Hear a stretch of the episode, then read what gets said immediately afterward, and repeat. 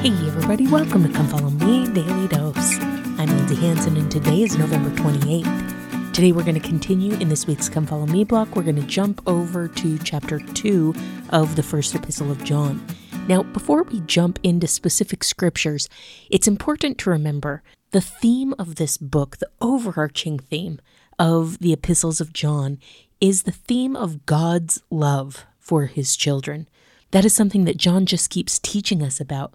But what's interesting is reading between the lines a little bit. What other things does John teach us about, and how do they point us to God's love? Meaning, John is going to teach us about a lot of other things, but everything that he teaches teaches us about how much God loves his children. For example, we talked two days ago about the law of the witnesses. That law was given to us so that we could better recognize truth from error.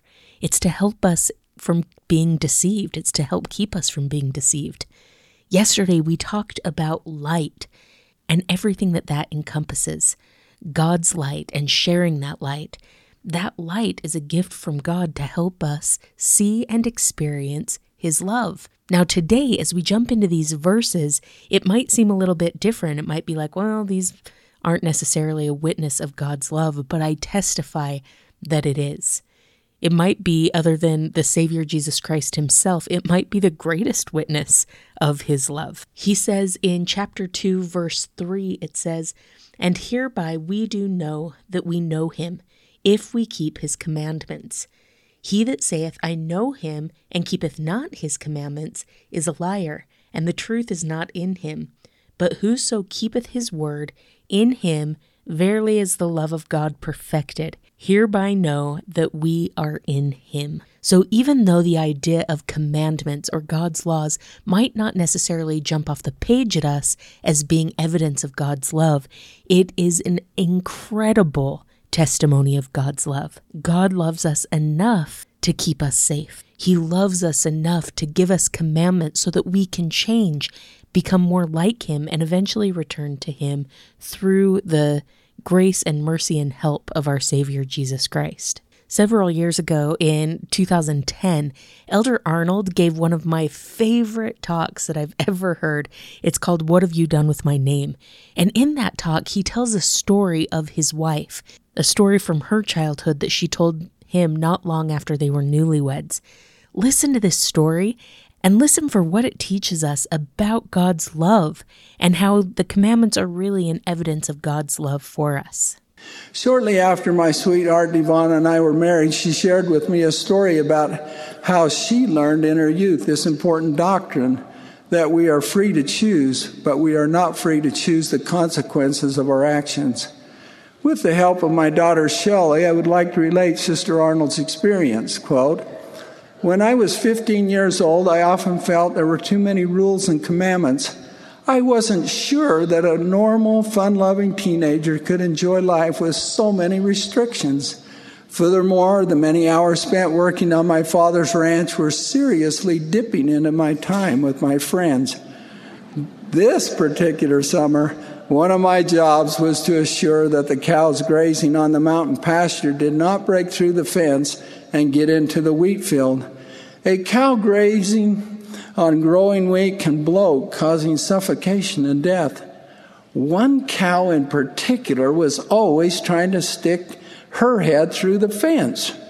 One morning, as I was riding my horse along the fence line checking on the cattle, I found that the cow had broken through the fence and gotten into the wheat field. To my dismay, I realized she had been eating wheat for quite some time because she was already bloated and looked much like a balloon. I thought, you stupid cow. that fence was there to protect you, yet you broke through it and you have eaten so much wheat that your life is in danger. I raced back to the farmhouse to get my dad. However, when we returned, I found her lying dead on the ground. I was saddened by the loss of that cow.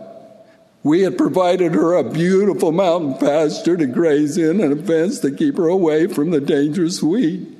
Yet she foolishly broke through the fence and caused her own death. As I thought about the role of the fence, I realized that it was a protection.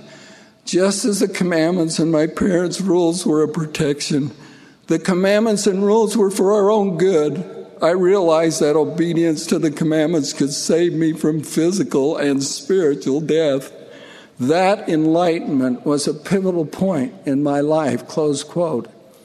Sister Arnold learned that our kind, wise, and loving Heavenly Father has given us commandments not to restrict us, as the adversary would have us believe, but to bless our lives and to protect our good name and our legacy for future generations.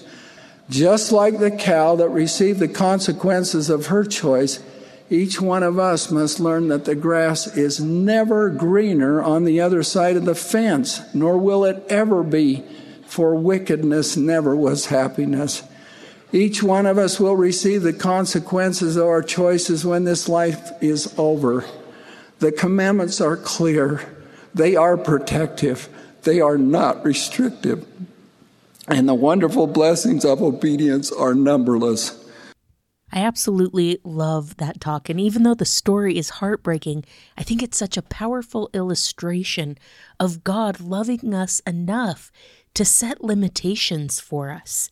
It's funny that talk came out when I was a teacher, and I used to think all the time my students would do something, and I'd think, oh, stupid cow. or sometimes my kids do something, and I think, stupid cow. Don't tell them I said that.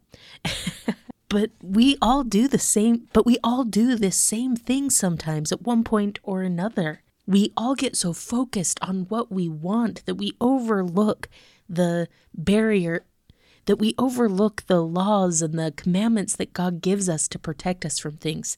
Sometimes we get so focused on what we want that we step over those protections in order to get what we want. We lie a little, we compromise our integrity or our honor. It's my testimony, my friends, that those commandments that God gives us are given to us to protect us.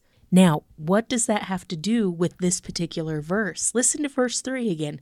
It says, And hereby we do know that we know him if we keep his commandments. How does keeping his commandments imply that we know our Father in heaven? It's simply because when we keep his commandments, even or maybe especially when it's difficult to do so or when we want to do something different, when we're willing to put aside our will for God's will, that shows our Father in heaven that we know Him enough to know that He has placed those commandments there for a reason. Just like Elder Arnold's wife's father had placed that fence there for a reason. He knew something that the cow didn't know. The cow was so fixated on the wheat. I'm sure cows love to eat wheat because it tastes better than what they graze on. So he was so fixated on the wheat that he broke through that protection and he ignored what was set in front of him to protect him. My friends, do we sometimes do that in our lives? Do we get so focused on what we want that we forget about what God has placed in front of us to protect us? When we keep God's commandments, especially when it goes against what might be our will, when we keep His commandments, it is a testimony that we know our Father in heaven we know Him enough to know that He loves us, that He cares for us, and that He understands and knows things that we might not be able to understand or know. It makes sense that John also taught in the Gospel of John, chapter 17, that this is life eternal, that they might know Thee, the only true God, and Jesus Christ, whom Thou hast sent. Life eternal is coming to know and understand God to know Him enough, to feel of His love enough, to have that deep desire to follow Him and to keep His commandments. But I love that He includes Jesus Christ in that too, not just to know God, but to know the Savior, because we are not going to be perfect in our attempts to follow our Father in heaven, and we're not going to be perfect in our attempts to keep the commandments. And so we have to know Christ as well. We have to know His atonement. We have to know what His grace can do for us especially when we fall short. Thank you so much for listening today. If you're enjoying this podcast, make sure to follow us on social media, subscribe, like, comment, or share. This has been Come Follow Me Daily Dose, and I'm Lindsay Hanson.